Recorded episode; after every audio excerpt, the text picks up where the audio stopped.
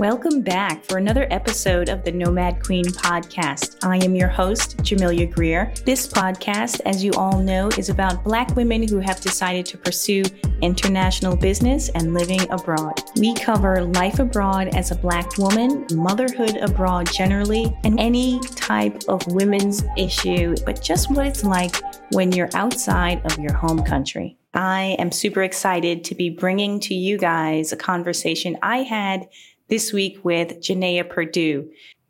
This is a collab episode because Jenaya has her own podcast called Melanated Stamps.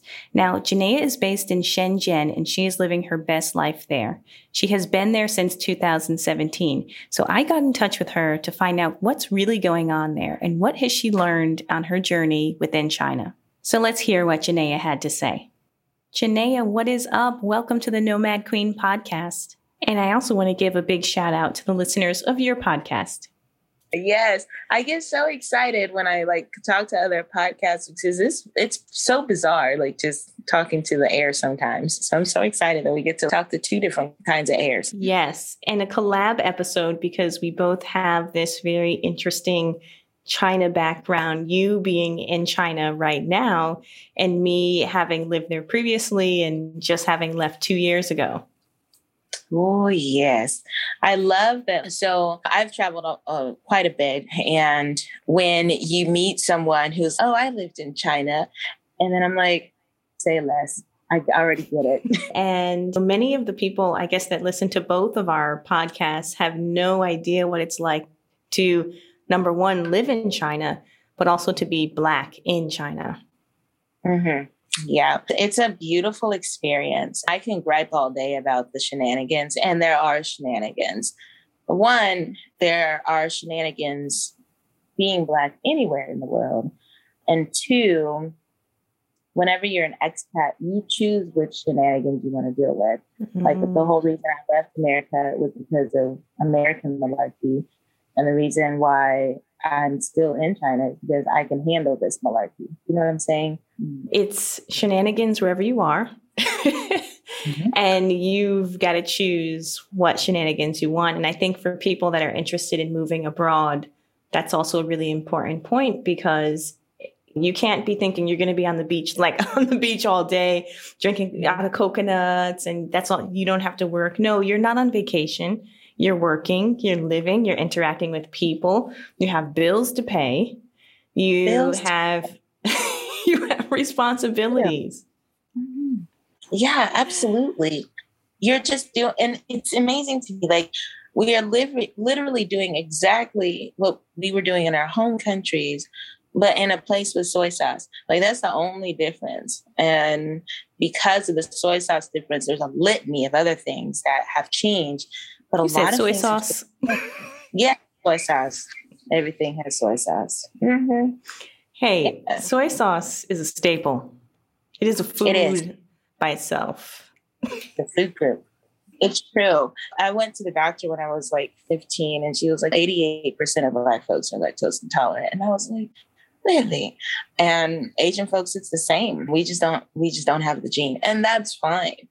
But I think again, being in America, we're conditioned in, in a way to just deal with it, even though it's not healthy for our bodies and for our minds. We're just like, well, this is just the way that it is.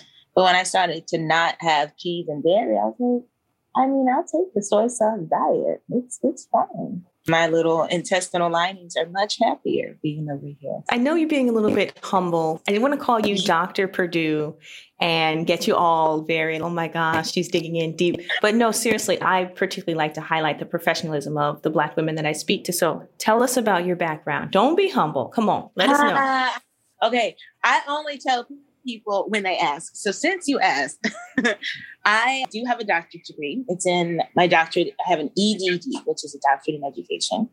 I earned my doctorate degree four days before my 27th birthday. So I was young, smart one. And my first degree is elementary education. I have a master's in organizational communication and then my doctorate in education. My research for my last and final degree was figuring out how to get more Black American students to study abroad when they're in college. Wait a minute, you've been holding back. You wait. I offer a lot to the world. more than just teaching the ABCs. Yeah. And so when I was studying, because when I was in the university, I ate cereal and didn't buy new clothes and stuff, but I was always studying abroad because I was obsessed. And I kept going on these trips and I would be the only one. And I was like, why am I the only one going to Mexico and Argentina and Finland? That was the only one. And it's because the way that study abroad is marketed and because we don't see us traveling abroad, we don't see us abroad. And and we have to we have we like the world belongs to us too. It does not just belong to white people. That gets on my nerves. And so everything that I do in life is to show people we can do this too. The whole reason I'm in China is because, well, because I got tired of, of, America, but also I, I want to show people that we, we, can go to Asia. Asia is for us. Yeah. That is so such, that's what I, I, I love it. And I'm sorry. I'm I'm over here like yeah. getting very inspired, like listening to you. And I'm honestly from the bottom of my heart, I'm not just saying that because there are a lot more conversations today about black travel. Like you have Travel Noire and there's a lot more conversation around it. But I would really like that conversation to be around not just travel to enjoy, but travel to educate and to mm.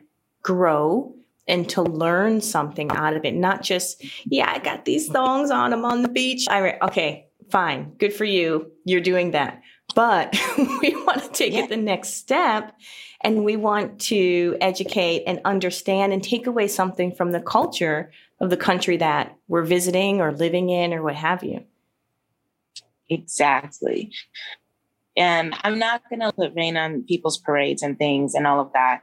There is a place and a market for this new thing of living my best life on the beach with these rented outfits that just make living abroad look fantastic. And I've been abroad for three years now. I have never looked like this on Instagram ever. And I do that on purpose because I look like a bum going to the grocery store and I get rained on by random little droplets that are disgusting. You just can't think about it. because I don't know what the water is. And that's my life. And then, secondly, my critique on Black travel Instagram culture is that people look at this and it's beautiful, flawless photos and talking and blah, blah, blah. But it's still inaccessible to the regular person. Yeah. Because I would never be able, even as an expat abroad, would never be able to afford a hotel in San Trinidad ever. But what I can afford is a hostel in Thailand because it's four dollars yeah. a night, and I can walk around and eat little curry noodle bowls for two dollars. And I'm going to tell all the black people, look, I ate for ten dollars today. I have a hostel for five dollars and my plane ticket was $300 from my airport in Shenzhen. So you can afford it, but you got to go to Thailand and you got to live in a hostel. But that's okay. And eat sandwiches and talk to the locals. Yes. And that's important. Yes. But that's to get us abroad for sure. But that's still okay though, right? Because you're still there and you're still learning and you're experiencing and you're growing and you cannot put a price tag on that. So I've traveled both ways. When I first started out in China, I was an English teacher and I was very backpacky and I did the hostels. I did, I used to like to kind of wander the streets at night and eat the kao and on the side with the stools. And that was me. And now that I'm older and I have kids, I'm like, we're not doing that. But I guess right. my point is if you can't do that luxury or higher end, then you can still have other types of travel and cultural experiences that are not so expensive, but you're still getting the benefits of learning. For sure. And that's why I don't like there there's there any way that you want to exist in the world, there's a way to do it abroad. And so if you want to do the fancy things, then go stay in the Hyatt, live your best life. But if you want to be the backpacker, which I love that you were, or that phrase that you have, then live your best life in a backpack. I'd like to get your perspective on something. One of the projects that I've recently started is called Nomad Queen, and it's about inspiring and educating Black women on international business and international living. We have courses, online courses. and and mm-hmm. coaching that I provide. Do you think because we talked about this idea of international travel sometimes being inaccessible. Do you mm-hmm. think that courses in coaching can help people and if so, why or why not? Do you think it's maybe it's not enough for some people? What I'm noticing right now with uh, coaching culture is it is absolutely necessary and coaching has been around for, for as long as humans have been on earth I think it's our duty to, as humans, to make the world a better place. And so we do that by teaching other people our story. And that's all that coaching is doing. It's very helpful. And if I would have had a coach moving over to Asia, would have made the transition a lot better. How did you decide I'm going to China? Was it just something that you woke up one day and was like, I want to get out of the US? Or was it like, I want to go here? So I was teaching Hard to Love Kids in America, and I'm from Denver, Colorado. Um, I was there for four years. My father's military, so I was used to international things, but I had never lived abroad or done anything like that. So I grew up in Kentucky and Georgia. Then I moved to Denver to live my best hipster white life for a while. And I got tired of it. And I told people that if Trump got in office, I was out because I did not feel as a black woman that if there were enough people in America who thought he was a good idea to make my life not safe anymore. And then also, I was teaching fourth grade with hard to love kids, and teaching in that demographic is not my skill set. And I had a kid, her name is Kay. Her life was hard, and she can't, she cussed me out every other day. But this one day, she I took her chips away from her in math class, and she cursed out my ancestors my future lineage, my hairline, uterus. She cussed out my career, wow. everything. And I, was, I looked at her and I was like, I don't have to do this anymore. I don't. And I literally went home that day and Googled how to leave America and still make money. And all these jobs for trying to teach in English showed up. And I asked myself two questions. The first one I asked was if I could do anything, if I could do only what I love, what would mm-hmm. that be? and that was teaching and traveling the world. And then my second question was, what would happen if I put all of my resources and time and energy into pursuing those two things only? Would I be willing to try that and see what would happen? And so I made a pivot switch. I got certified in CELTA, which is like the teaching English certification thing. I did that in Bulgaria. I didn't even know Bulgaria was a country, but I found it and got certified and did my little trip in my backpack for nine weeks in Europe because I had to chill for a minute and then left for China two months later. Yeah. Wow. I came here to escape and it's been a wonderful escape. It's been so healing. And I came here to disappear and I was able to do that in China. But it was not and still is not like my preferred place to be. It's an incredibly difficult place to be, especially as a Black woman. So mm. hard. Everything here is so hard.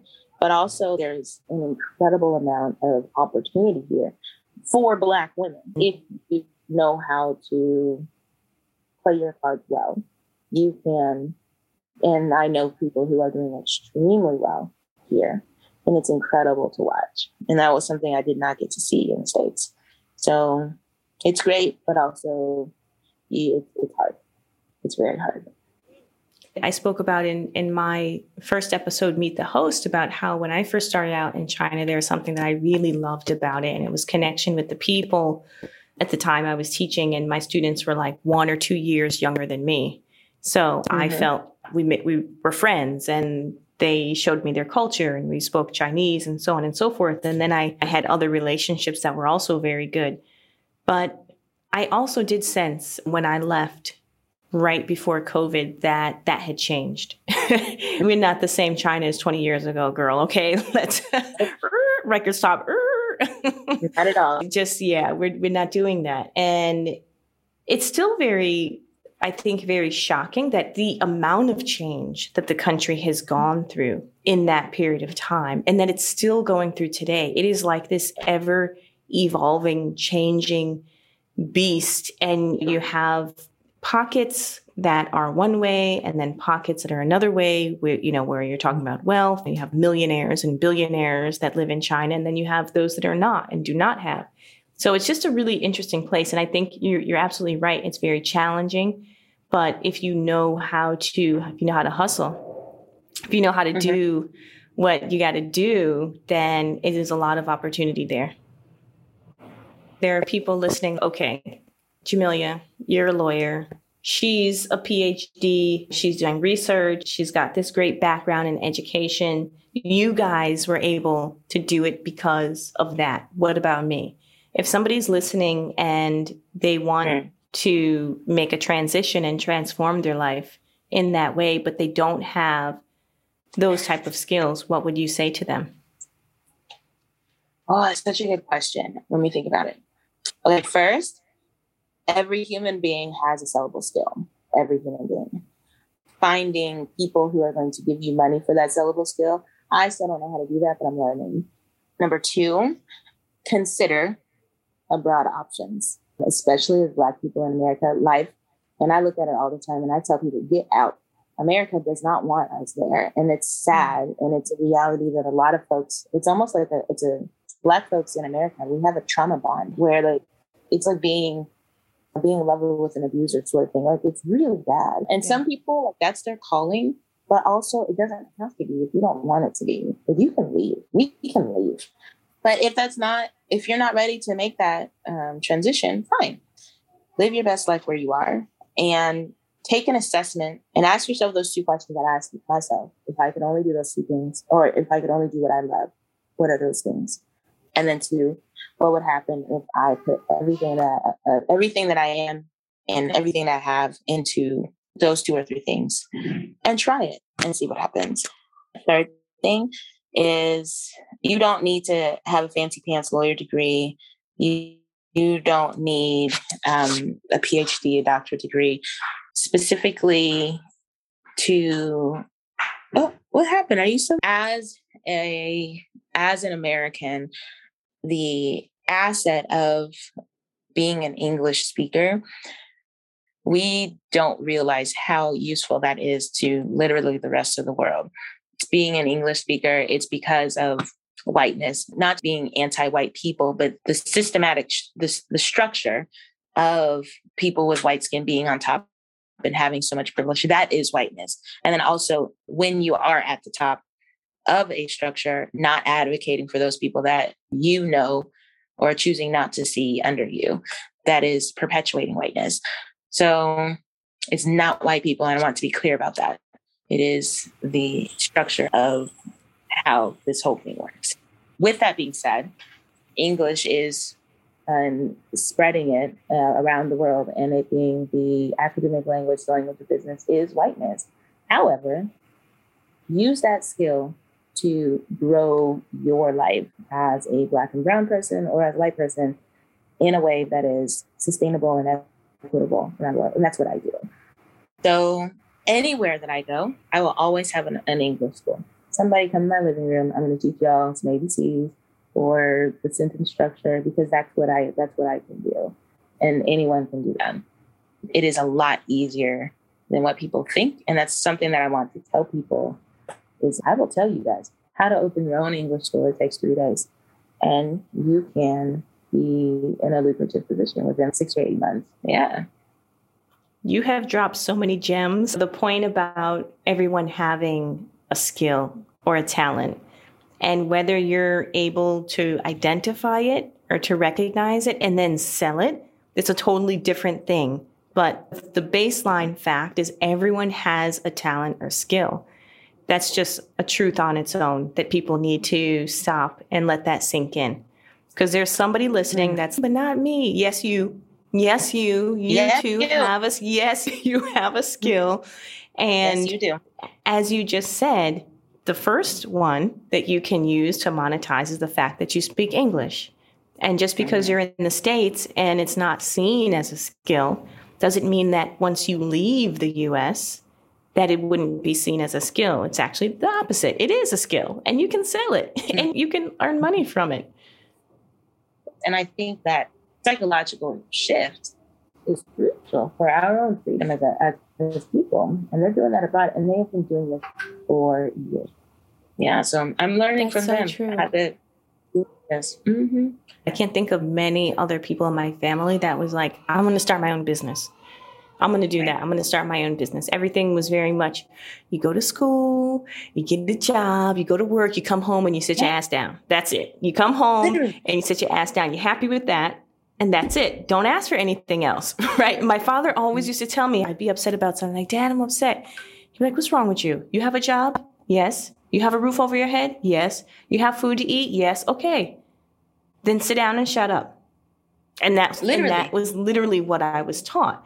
And it's funny you mention that because I watched him struggle so much in, as you call it, like this institution of whiteness in the US. And it was suffocating to him. His Mm-hmm. whole life, he was an expert chef that never got the recognition that he deserved just because he was a black man. He would work jobs and then new people would come in and he would train them and they would be his boss. That was like his life story, like all the time. So Yeah. this idea of being able to say, no, I'm going to branch out and do this on my own. I think for you, I want to hear a little bit more about your story. So, like you said, you've been here for a minute. I've lived in Dalian, I've lived in Shanghai, and my experience mm-hmm. has been really to to focus on getting the kids educated, getting them fluent in Chinese, keep them grounded so that they're mm-hmm. not totally in this expat bubble. And I failed at mm-hmm. times. I'm not going to lie. At times I was the one on the Instagram at the Hyatt, okay? I but we balance it out. So it's been an interesting journey, and particularly with the 4 mm-hmm. kids. So, as I mentioned, my husband's Serbian. So, our two uh, daughters are half Serbian. And my first husband was Chinese. My two older boys are half Chinese. And we funk mix all of this stuff. And we just, whatever country we're in, and it just becomes ours. Uh, I, I think a lot of women, and that's another thing that many women probably are afraid to do something like this if they do have children because they feel like, oh, it's one thing if I go overseas and I run out of cash, but I've got these kids to feed. That's not right. yeah, I'm no man, no kids life right now, which is wonderful. I didn't, I grew up in pretty conservative religious situation and I am jaded would be a really good, I give it a side. And so I think um, jaded and side eye, that's where I'm at right now. And I did not plan to be single this long really, but also I'm real like when I, my first session with my therapist was 36 hours before I got on the plane to China. And I was talking to her about my life, and she goes, You've accomplished everything you've wanted in life, but you're not married. And you say that you want to be married, but if you say you want something, you always get it. Sounds to me like you don't want to get married. And I was like, Take my money. That's exactly right. And so I, and so thinking about, she was great. That was within 10 minutes. It was insane. How do these people do it? I don't know. God, if you make another one, it's fine. I think that for me as an older single person, one, and older being like I'm in my 30s. And in the culture that I grew up in, like I grew up in Kentucky and I went to four weddings with a bride was 19. So like for me to be 30, I'm 34. It's just I'm just so old. But one, I've learned in therapy. You're a spring chicken. year- Our last point what, what would you say as just the final highlight to the listeners? One, know that you have options. Whether you're black, brown, or white, you have a choice to live the life you're currently living or to do something else.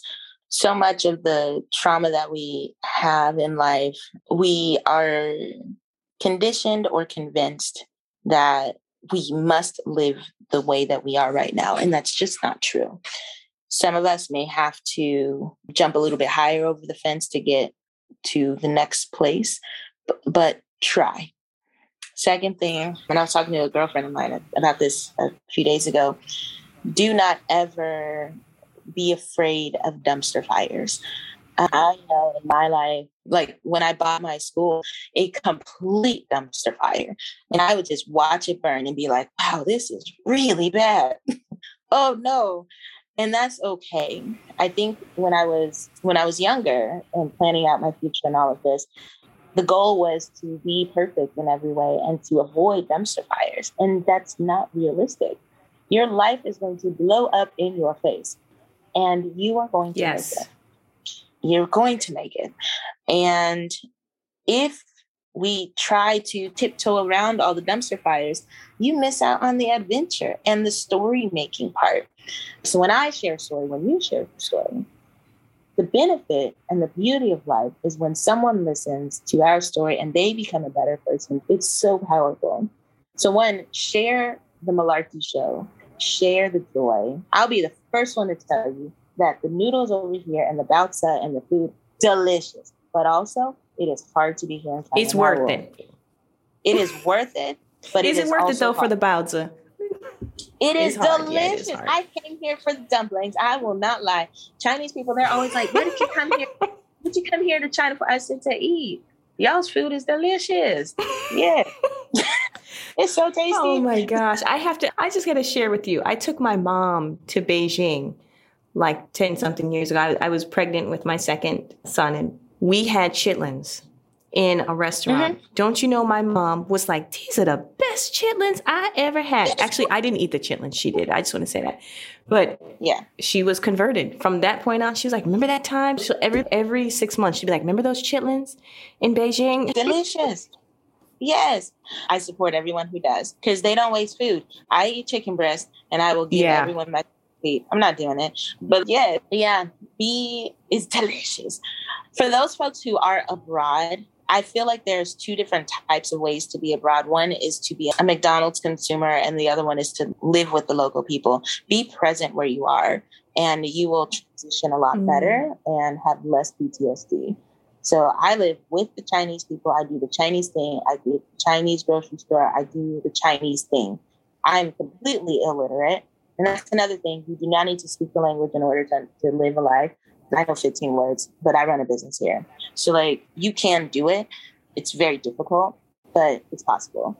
But live in your country, live truly, and be present here because it's that's the whole reason you left. It doesn't exactly. make sense to me. People, yeah, it doesn't make sense to me. You're in Singapore, so it's a little different, but like, people who come to a new country, and I've traveled all over the world, so I know the, the people are ways that people travel are the same, or there's tendencies that are the same around the world. But like for someone who to leave America and go somewhere to eat at Hard Rock Cafe and McDonald's and go to Walmart and buy a trinket that's made in China, knowing good and well you're in Spain, and then come back. Take what why did you even leave? Did you even see Spain? Yeah. Didn't. Did you drink the orange juice? Did you eat the tapas? No, you went to Hard Rock Cafe. That's not traveling. That's bringing America yeah. with you. I am very pro therapy. It gets your life together. And I tell everyone, especially if you're a Black brown person, you owe it to yourself to have someone listen to you yeah. and give you an unbiased opinion about your life and to look at yourself. It's an incredibly hard journey, but a lot of people are like, wow, you are so grounded. Yes, because I talk to my therapist and can pay her home mortgage every other week. Yes. And so it's worth it. Get a therapist that is culturally relevant, who understands, who is, if you have gone through trauma, who is trauma informed. Set your standard and don't apologize for it. This is just what I do. And I'm, we're not talking about, we're, I'm not compromising on things that are important to me. I'm not. And I've learned how to, I'm learning how to do that in dating. And I'm learning how to do that with running a business, being an entrepreneur, being Black, being someone who is neurodiverse or whatever you want to call it these days, someone who, you know, I don't do clubs, I don't do parties, and I'm, I'm not complaining. Like, I just don't. And saying no. Yeah. And that was a full sentence. Just no. Mm-mm. Don't talk to me like that. Don't think this way about me. I'm not going to be available whenever you need me to be available. It's a no. Mm-hmm. And so learning how to do that is super important. So those would be my takeaways, I think, for people who are listening. Those are all really great skills. Thank you for the word, Dr. Perdue, for the day. yeah, well. I, I, I think one thing that I, I would just kind of piggyback on what you said is living in the present and where you are now.